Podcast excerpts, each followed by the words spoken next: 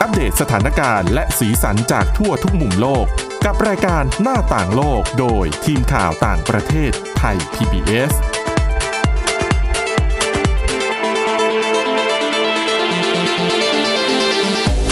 สวัสดีค่ะ ต้อนรับคุณผู้ฟังเข้าสู่รายการหน้าต่างโลกนะคะ อัปเดตเรื่องราวทั้งสีสันและสาระ จากทั่วทุกมุมโลกกับทีมข่าวต่างประเทศไทย PBS ค่ะ ติดตามกันฟังกันได้นะคะ ทุกวันจันทร์ถึงศุกร์หรือว่าฟังทางพอดแคสต์ได้ทุกที่ทุกเวลานะคะ โดยค้นหาคำว่าหน้าต่างโลกค่ะ วันนี้อยู่กับคุณทิพย์ตะวันธีรนัยพงษ์และดิฉันวินิษฐาจิตกรีค่ะ สวัสดีค่ะ สวัสดีค่ะ วันนี้เราก็ยังอยู่ที่เรื่องของโควิด -19 ที่ออสเตรเลียซึ่งการระบาด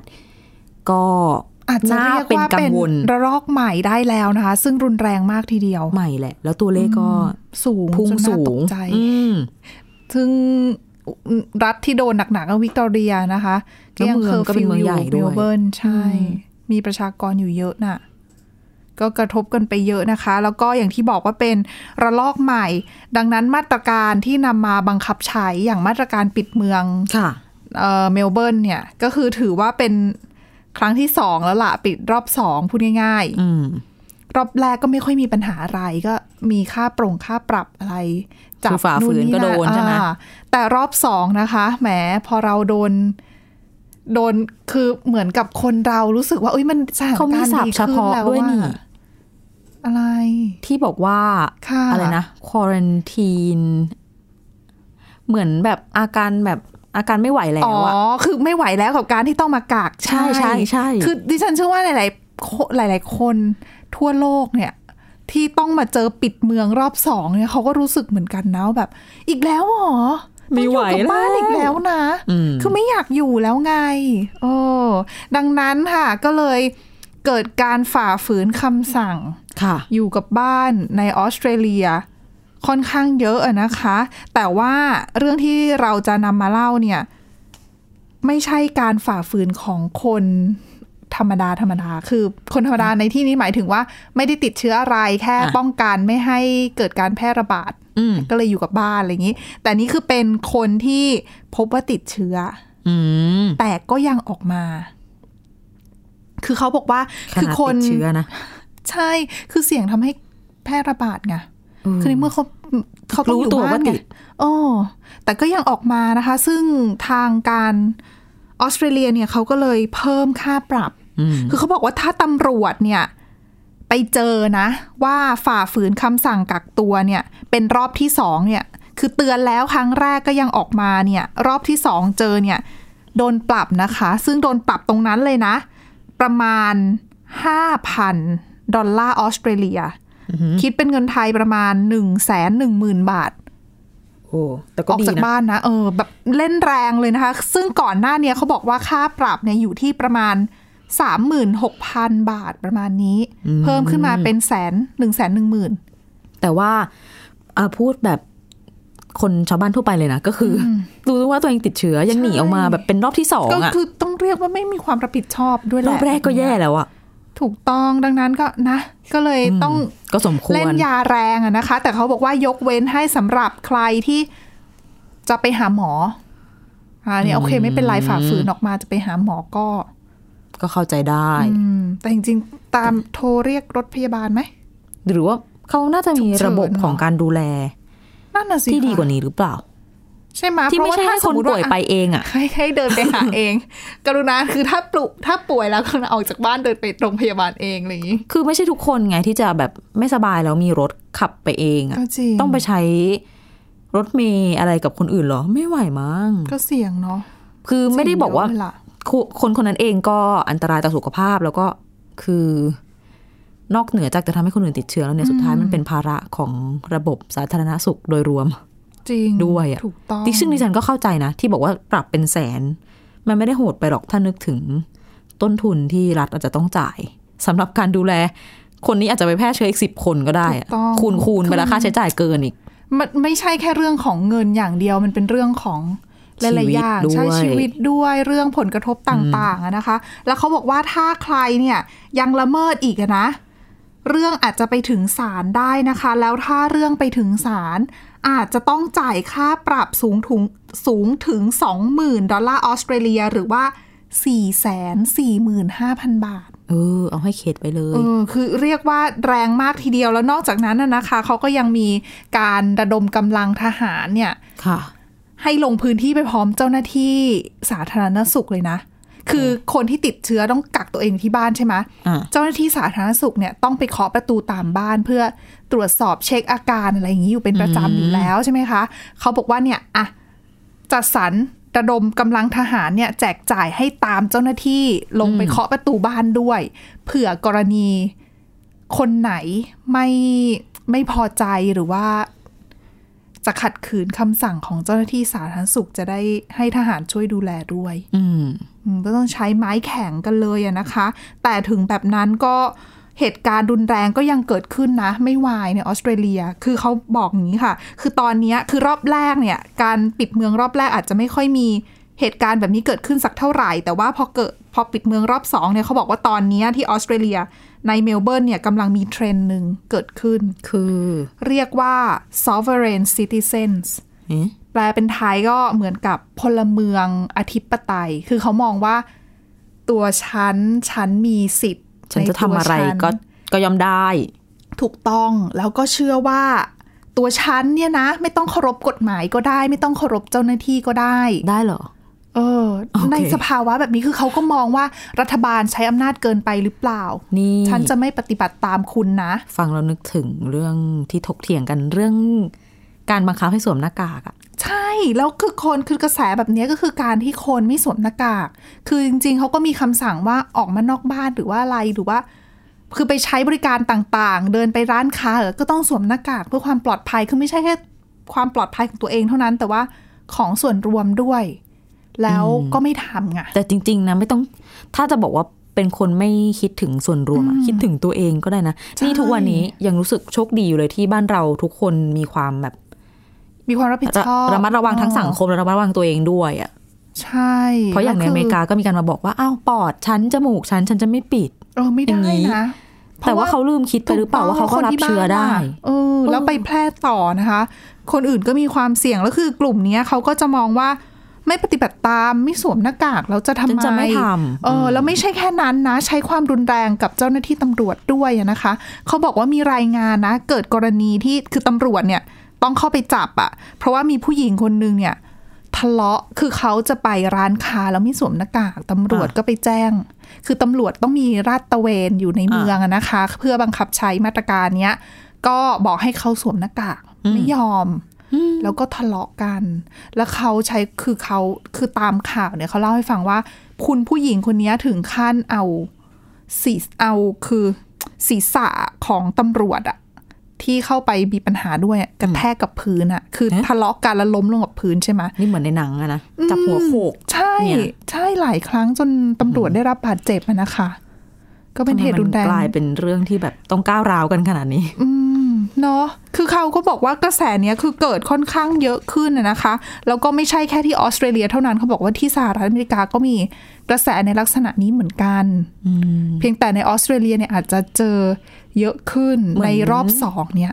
ภาวะความกดดันต่างๆ อาจจะทำให้คนแบบเครียดขึ้นเรื่อยๆ เรื่อง หปล่า เศรษฐกิจอะไรอย่างนี้ด้วย ใช่ นะคือเขาก็คงมองว่าพอเริ่มผ่อนคลายเนี่ย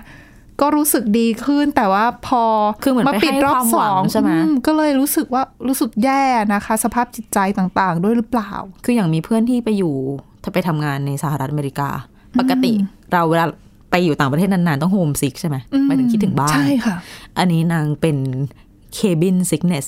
ก็คืออยู่บ้านจนไม่ได้ออกไปไหนจนไม่ไหวแล้วอย่างเงี้ยอืมซึ่งเป็นเหมือนจะเป็นเรื่องเล่นๆนะ แต่ว่าก็มีผลกระทบกับสุข เค ภาพ รี จิต ยด จ นะ ริง คะเอออ ม แล้วอย่างบ้านเรายังดีนะ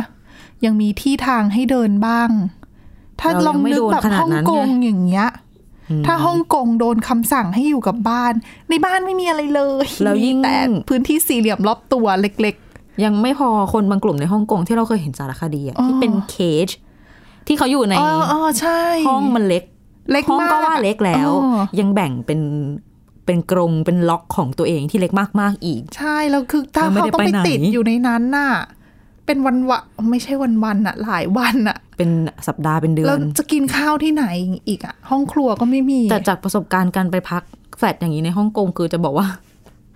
หมุนตัวก็ หด หมด หู แล้ว นะ อะ เออ แค่นอนคืนเดียวดิฉันว่าก็แบบ ดิฉันเชื่อว่าคุณผู้ฟังหลาย ๆ คนอาจจะ เอออ อาจจะมีประสบการณ์เหมือนกัน นึกภาพตามแล้วโอ้โ เข้าไปแล้วหมุนตัวแล้วหม าก ด ฉันตัวใหญ่เหรอ ไม่ใช่ ห้อง ก็ เล็ ก็ ก ใช่ส่วนหนึ่งแต่ว่าห้องมันก็เล็กด้วย ที่มันก็น้อยจริง โอ้นะคะ ก็น่า อืม เห็นใจจริง ๆ ถือว่าเรายังโชคดีแล้วก็ต้องทำแบบนี้ให้ได้ ๆ ต่อ ๆ ไป อย่า นะ ขัดตก ใช่เรื่องของการป้องกันโรคก็จะได้ไม่ต้องไปเป็นแบบเขาเป็น ค่ะ บทเรียนที่จะได้มาระวังกัน ก็เป็น เนาะ บทเรียนราคาแพงด้วยนะที่เขา ใช่ เจอกันเนี่ย อ่ะเดี๋ยวพักเรื่องของโควิด -19 พร้อมกับพักช่วงแรกนะคะ กลับมาช่วงที่ 2 เราจะมาพูดคุยเกี่ยวกับสัตว์โลก ทั้งในปัจจุบันและในอดีตด้วย ค่ะ พักกันสักครู่ค่ะ หน้าต่างโลกโดยทีมข่าวต่างประเทศไทย PBS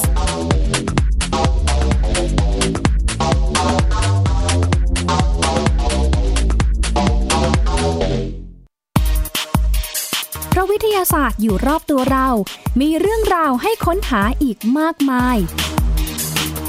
เทคโนโลยีใหม่ ๆ เกิดขึ้นรวดเร็ว ทำให้เราต้องก้าวตามให้ทัน อัปเดตเรื่องราวทางวิทยาศาสตร์ เทคโนโลยี และนวัตกรรม ที่จะทำให้คุณทันโลก กับรายการ s c i e n t e c h ทุกวันจันทร์ถึงวันศุกร์ทางไทย PBS Digital Radio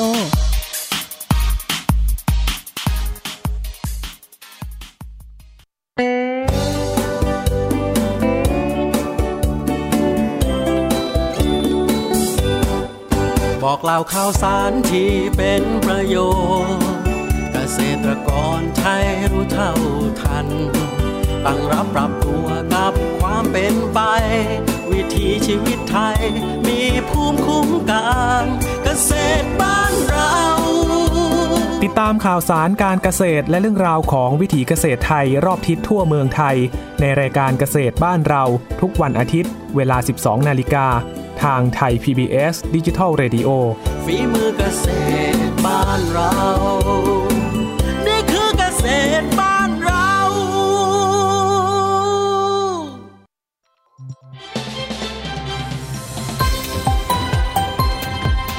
คุณกำลังรับฟังไทย PBS ดิจิทัล Radio วิทยุข่าวสารสาระ เพื่อสาธารณะและสังคม หน้าต่างโลกโดยทีมข่าวต่างประเทศไทย PBS ค่ะตอนรับคุณผู้ฟังกลับเข้าสู่ช่วงที่ 2 ของรายการหน้าต่างโลกนะคะ เป็นเรื่องของสัตว์โลก อืม อย่างที่บอกไปอย่างในปัจจุบันเนี่ยอ่ะเริ่มเรื่องแรกกันเลยก็คือเรื่องของแพนด้ายักษ์ ค่ะ เราก็ทราบกันอยู่ว่าเป็นสัตว์อนุรักษ์เนาะแต่ว่าเรียกว่าการอนุรักษ์แพนด้าเนี่ย เป็นความสำเร็จเป็นข้อพิสูจน์ด้วยนะ ว่าการอนุรักษ์ สัตว์ป่าทำให้มันกลายเป็นจากเผ่าพันธุ์ที่กำลังจะ จะ เสี่ยงสูญพันธุ์ อ๋อก ลายเป็นว่าปรับสถานะขึ้นมาได้ มีจำนวนเพิ่มมากขึ้นจนไม่เสี่ยงเท่าไหร่แล้ว อืม อ่ะก็ความสำเร็จนี้ก็มาจากการเรียกว่า การจัดตั้งพื้นที่อนุรักษ์แพนด้า ค่ะ ของที่จีน รวมทั้งศูนย์วิจัยต่างๆ ด้วย อ่าน นะคะ ซึ่งก็เป็นความพยายามในหลายรูปแบบเลยของที่จีนเขาก็มีการจัดตั้งพื้นที่อนุรักษ์เนี่ยมากกว่า 70 แห่ง ทีนี้พออนุรักษ์แพนด้าสำเร็จเนี่ยมีนักวิจัยกลุ่มหนึ่งเขาก็เข้าไปสำรวจตามพื้นที่อนุรักษ์เหล่าเนี้ยเพราะว่าพื้นที่อนุรักษ์ก็ยังคงเป็นป่าอยู่เนาะแล้วก็จะต้องมีสัตว์ชนิดอื่น ๆอีก ก็เลยมีการไป ที่อยู่ในป่านั้น ใช่ ไม่ว่าจะเป็นอ่ะกวางอะไรเอ่ย เสือดาวหมาป่า ทีนี้ก็เลยมีการตั้งข้อสังเกตว่า แล้วการอนุรักษ์แพนด้าเนี่ย มันส่งผลกระทบ ยังไงบ้างต่อสัตว์ชนิดอื่น ๆ โดยเฉพาะสัตว์เลี้ยงลูกด้วยนมชนิดอื่น ค่ะ เนี่ยค่ะ ก็เลยมีการไปเก็บข้อมูล เขาไปใช้วิธีตั้งกล้องถ่าย สัตว์กล้อง อ๋อ แอบถ่ายอะเนาะตั้ง ก็คือ ไว้ ตั้งเอาไว้ดูเหมือน ใช่ เหมือนสัตว์ป่าเวลาเดินผ่านไปผ่านมาอะไรอ ถูกย่างเงี้ย ต้องเหมือนที่เราดูในสารค อ่ ดี า ก็ตั้งเอ่อเขาใช้คำว่าเป็นสถานีสำรวจ ค่ะ มีอยู่ 8,000 แห่ง แล้วก็ติดกล้องแบบเนี้ย บันทึกภาพช่วงกลางวัน กล้อง1ล้าน5แสนตัว โอ้ เยอะมาก นะแต่พื้นที่ก็น่าจะกว้าง เยอะ อยู่เยอะอยู่ ค่ะ เพราะว่าพื้นที่คุ้มครองมี 73 แห่ง ค่ะ ก็ก็ในจำนวนพื้นที่คุ้มครอง 73 แห่งเนี่ย เป็นเขตสงวนพันธุ์แพนด้าโดยเฉพาะนะ66 แห่ง จากเท่าไหร่นะคะ 66 จาก 73 โอ้ เยอะเนาะเขาให้ความสำคัญแหละที่จีน แล้วก็ได้ยินกันมาอยู่ ทีนี้ จากการสำรวจเนี่ย พบว่าสัตว์เลี้ยงลูกด้วยนมขนาดใหญ่อย่างเสือดาว หมาป่า แล้วก็สุนัขป่าเอเชียเป็นสายพันธุ์ที่ไม่ค่อยมีใครรู้จัก ในภาษาไทยดิฉันไม่แน่ใจแต่ว่ามันจะเป็นสุนัขป่าที่ตัวเล็กๆ หน้าแหลมๆ หูแหลมๆอย่างเงี้ย เราไม่ใคร ต้อง จิ้งจอกเหรอ ใครไม่ใช่จิ้งจอก อืม เป็นเขาเรียกว่าเป็นสุนัขป่าฉันว่าใกล้เคียงกันแหละ แต่เป็นชื่อสายพันธุ์เฉพาะ กับอีกตัวหนึ่งก็คือหมาใน อืม แต่เป็นกลุ่มกลุ่มเดียวกันเนาะเป็นกลุ่มนักล่าเนี่ย มีจำนวนลดลง โดยเสือดาวเนี่ย คือจากภาพจากกล้องที่เขาเก็บข้อมูลเนี่ยเขานับจำนวนการพบเห็นสัตว์ต่างๆ เหล่าเนี้ยพบว่าเสือดาว หายไปจากพื้นที่ถึง 81%ของเขตสงวน โอ้โหหายไปเยอะมากเล หาย ย ไป นะ เยอะ แล้วก็มันจะมีอีกสายพันธุ์หนึงก็คือเสือดาวหิมะ snow leopard หายไป 38%หมาป่าหายไป 77%แล้วก็หมาในตัวเล็กๆที่บอกหายไป 95% อืม ของพื้นที่เขตสงวน อืม สาเห คือเป็น ตุ ตัวเลขที่เยอะมาก ต้องต้องเท้าความไปก่อนว่า เดิมทีเนี่ย นักวิจัย นักอนุรักษ์จำนวนไม่น้อย เขามองว่าการอนุรักษ์แพนด้าเขาเรียกแพนด้าว่าเป็นอัมเบรล่าสปีชีอัมเบรล่าร่มร่มอะร่มกันฝนอะซึ่งหมายถึงว่าเขามองว่าการอนุรักษ์สัตว์ที่เป็นสัตว์ที่โดดเด่นในพื้นที่นั้นๆ ค่ะ จะเป็นการคุ้มครองสัตว์ชนิดอื่น ๆ ไปด้วย เขา อ๋ ก็เลย อ ใช้ ก็ คำ เหมื ว่าน ร่ กับ ม ว่าเราดูแลแพนด้าก็จะทำให้สัตว์อื่น ตัว ๆ เล็ ได้ ก อานิสงส์ไปด้วย ตัวน้อย ว่า ถูก ได้รับ ต้อง การปกป้องไปด้วยอะนะคะ ใช่ แต่ในความเป็นจริงแล้วเนี่ย คือสัตว์กลุ่มที่หายไปที่เราไล่ชื่อมาเสือดาวเสือดาว อ่า หิมะหมาปกหมาป่าเนี่ ซึ่ง ย เป็นนักล่า ใช่ อืม เขาอะต้องการเหยื่อในการดำรงชีวิตถูกไหมเขากิน คือกิน เนื้อ สั สั ต ต ว์ ว์ด้วยกัน อ่า ก็ต้องมีสัตว์ชนิดเล็กๆอื่น ๆ ที่เป็นเหยื่อเขา ค่ะ ปรากฏว่า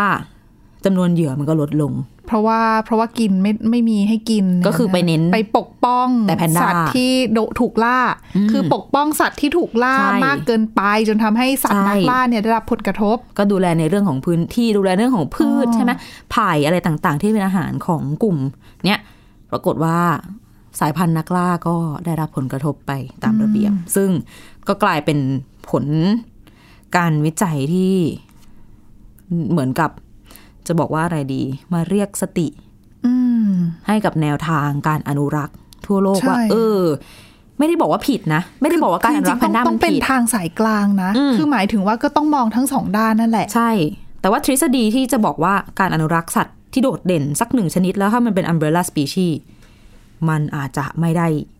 ได้ผลดีอย่างที่คิดคิดกันไว้เมื่อ 10-20 ปีก่อนเนี่ยอย่าลืมว่าอันนี้มันก็เริ่มต้นมานานมากแล้วอะ จริง แล้วเมื่อเวลาผ่านมาเป็น 10 10 ปี เขาก็เก็บข้อมูลนานก็ถึงได้เห็นผลว่าจริง ๆ แล้วเนี่ย มันกระทบนะ มันเกิดอะไรขึ้น เออคือเป็นคนละด้านแหละ คือ ใช่ คุณพยายามปกป้องสปีชีส์หนึ่งมากเกินไป คือมันก็เป็นเรื่องของห่วงโซ่อาหารอะ ถูกต้อง อืม ไม่ได้บอกว่าผิดค่ะ แต่ว่าอย่างที่บอกคืออาจจะต้อง บาลายขาน ซ์ ยการคุ้มครองแล้วก็รักษาสมดุลของห่วงโซ่อาหาร อืม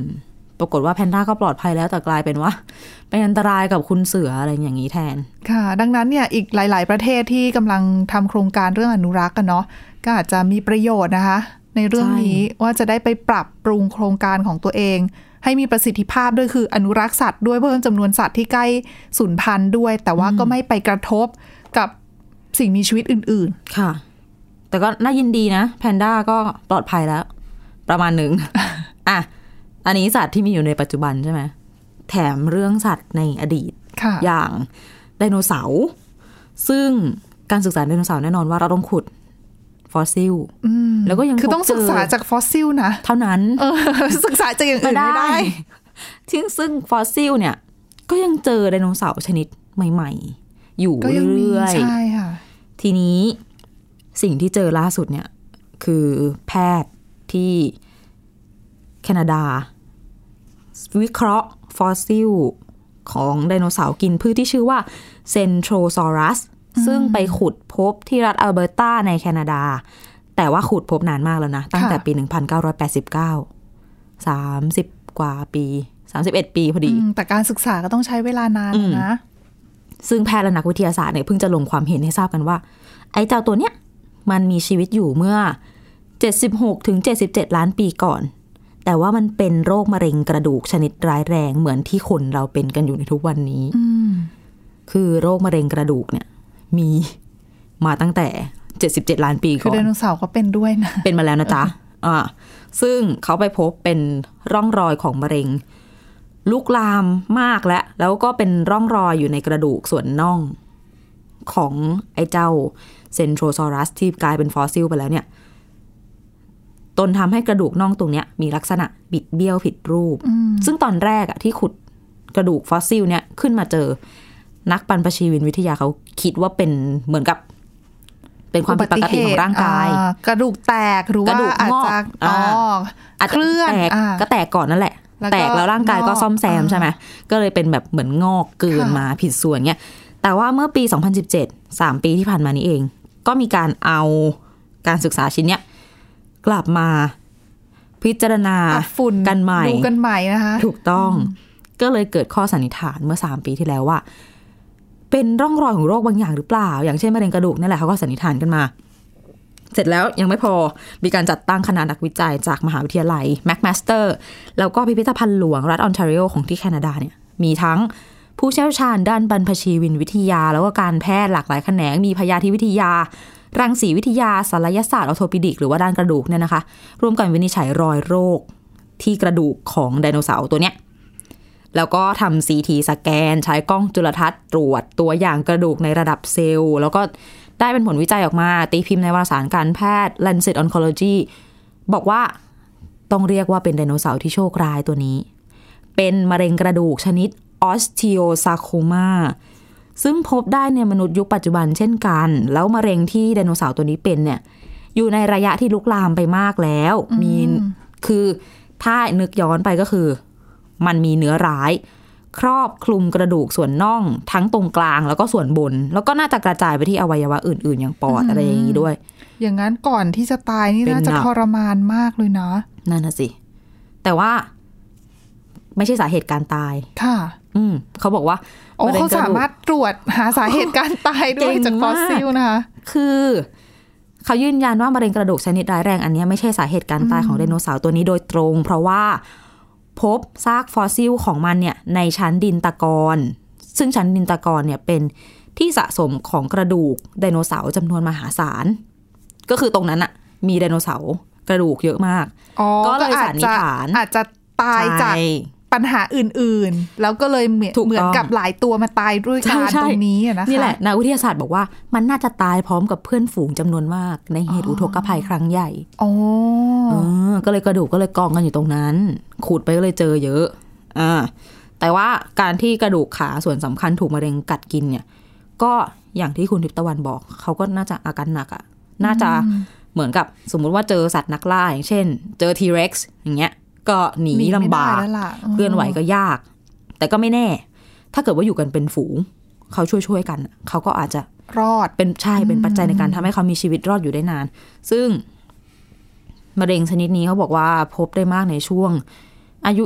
20-30 ปีแรกของชีวิตนะคะ กระดูกจะขยายใหญ่ขึ้นผิดปกติผิดรูป และเซลล์มะเร็งก็จะ